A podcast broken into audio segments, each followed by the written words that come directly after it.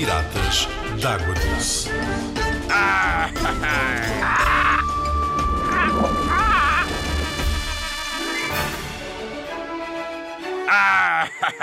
Olá, pirata de, água doce, estás bom? Hoje vou falar do rio de onde saíram os navegadores portugueses para descobrir o mundo. Sabes qual é este rio? Se me disseres, fico já a saber. Arroi! Então vou-te dizer. Estou a falar do Rio Tejo.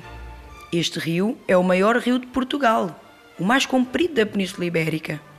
Tem quase 1100 quilómetros. É imenso, não é? Nada é imenso para este pirata d'água doce. Arr. O Tejo nasce na Serra de Albarracim. Esta terra é em Espanha.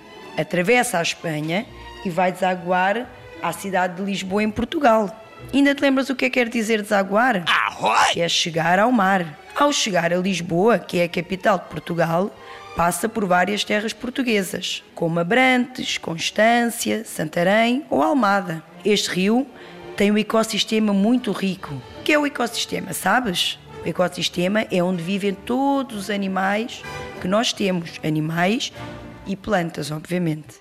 E está cheio de animais diferentes. Temos aves, temos mamíferos, temos anfíbios, répteis, peixes e insetos. Esta zona é uma área protegida de reserva natural. Olha, é um ótimo local para ires com os teus pais e observares as aves aquáticas, como as garças vermelhas, os flamingos, os patos. Pede aos teus pais que te levem a visitar esta reserva. Mãe! Mãe! Levas o teu piratinho ao Rio Tejo? Levas? Olha, pirata, se a tua mãe te puder levar, pode ser que vejas golfinhos. É que em tempos eles apareciam bastante no Rio Tejo, mas há algum tempo que não se vê nenhum, devido à poluição do rio. Arr.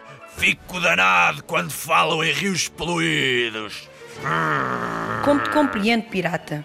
Para ficares mais bem disposto, porque não vais visitar um dos castelos mais bonitos de Portugal, que é o Castelo Almorol, que fica precisamente numa pequena ilha no meio do Rio Tejo. Espero que tenhas gostado de saber tanto sobre o Rio Tejo. No próximo episódio, trago-te mais curiosidades sobre o mundo dos rios. Vem visitar-nos ao Fluviário de Mora e descobrir que segredos escondem os rios.